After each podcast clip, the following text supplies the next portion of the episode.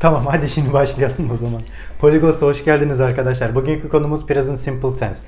Present Simple Tense, Elementary Beginner çalma listesinin ilk videolarıydı. Hatta bununla ilgili birkaç video daha önce çekmiştik. Orayı takip edebilirsiniz. Şimdi Present Simple Tense'e Türkçe bir bakış açısıyla yaklaşalım.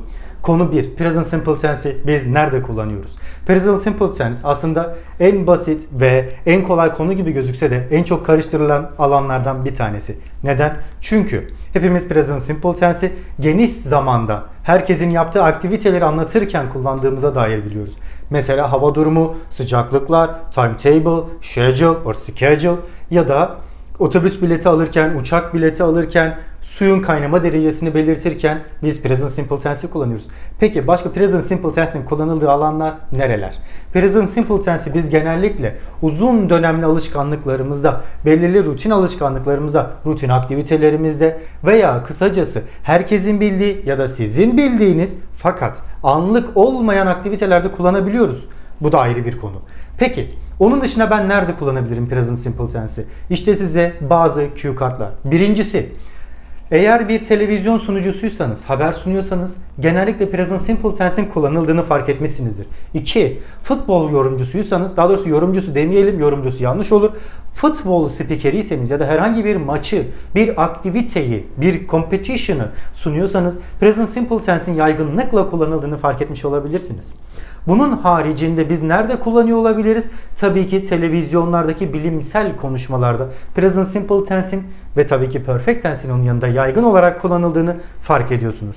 Present Simple Tense bunların haricinde Continuous Tense olarak ya da geleceğe yönelik olarak bir Future Tense parçası gibi kullanılabiliyor. Neden? Geleceğe yönelik kesin bir planınız varsa ve bu bizim takvimimizde yer alıyorsa, yani olay kesinse yine Present Simple Tense'i tercih etmeniz gerekiyor. Present Simple Tense'in bir benzeri ise genellikle Continuous Tense'e göreceğiniz To Be Going To kalıbı. Bu da genellikle aynı şekilde geleceğe yönelik bir aktivitenin kesin planlandığına dair bize ifade veriyor. Peki what Present Simple Tense ne? Present Simple Tense genellikle direktmen verb'ün birinci versiyonuyla kullanıldığı, yani fiilin birinci versiyonuyla değişmeden kullanıldığı tense yapısı. Subject, verb, object. Subject, verb, object.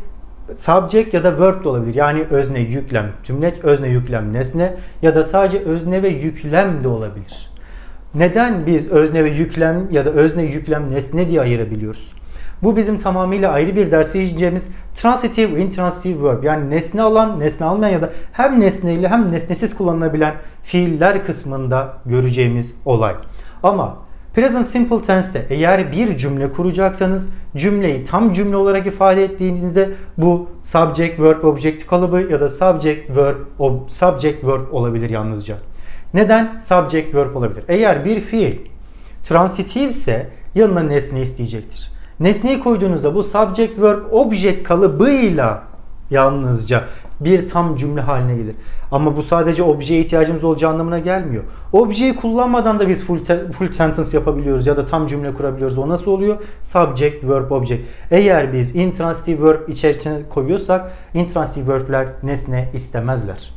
Nesne istemedikleri için de sadece özne ve yüklemle full bir cümle yapabilirsiniz. Full cümlenin içerisine subject ile ilişkili olarak verb'ü koyduğunuz zaman elimizde Present Simple Tense oluyor. I swim. Ben yüzerim.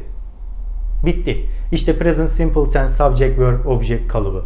İkinci versiyon subject, verb, object. I love you. Ben seni severim. Ya da ben seni seviyorum. İki farklı şekilde de modern Türkçe ya da e, klasik Türkçe'de de bunu ifade edebilirsiniz. İki cümlede İngilizce'de Present Simple Tense'e çıkacaktır. Peki Present Simple Tense'te biz I, we ve the'yi direkt verb one'la kullanıyorken he, she, it'i nasıl kullanacağız? He, she, it kalıbını kullanırken ya da he, she, it'i subject olarak kullanacaksanız yanına s ekini eklemeniz gerekiyor. I swim, he swims, she swims, she loves, she hates or so on. Or I eat a, but, uh, a bag of chocolate. Or I drink Coca-Cola, a bottle of cola. Or he drinks a bottle of cola. You can say like this. Peki, videonun geri kalan kısmında en çok karıştırılan kısımlara değineceğiz. En çok karıştırılan kısımlar Present Simple Tense'te nedir? En çok karıştırılan kısımlarda üç örnekle inceleyelim. Birincisi he goes. Rather than he goes, genellikle öğrenciler he, go kalıbını kullanıyorlar. He, she, it de s takısı kullanmayı unutmuyoruz. İkincisi I met him five years ago. Bu tür süreçler, yani geçmişte başlayan ve etkisi günümüze devam eden süreçlerde biz genellikle perfect tense'i kullanmamız gerekiyor. Geçmişte sen bu adamla beş yıl önce de tanıştın. E tanıştıktan sonra şu anda tanışmıyor musun? Ya da adamı unuttun mu? Ne oldu? Genellikle tanışma durumlarında ya da birini tanıyor olmak e, durumlarında biz genelde perfect tense'i tercih ediyoruz. Past tense'i değil ya da present tense'i değil. I know him for five years. No. I have met. I have known. Generally I have met him for five years şeklinde kullanabiliriz. Üçüncü kalıp. Üçüncü kalıpta I stay in a hotel diyoruz. Or I stay at a hotel. Okey, bunu diyorsunuz ama temporally bir activity, yani anlık bir olayı kullanırken present simple tense'i özellikle otel aktiviteleri gibi olaylarda tercih etmiyoruz. Bunun yerine continuous tense'i tercih etmeniz sizin için daha yararlı olacaktır. Mesela I'm staying at a hotel. I'm staying this hotel. I'm staying in this hotel. Aradaki fark ne?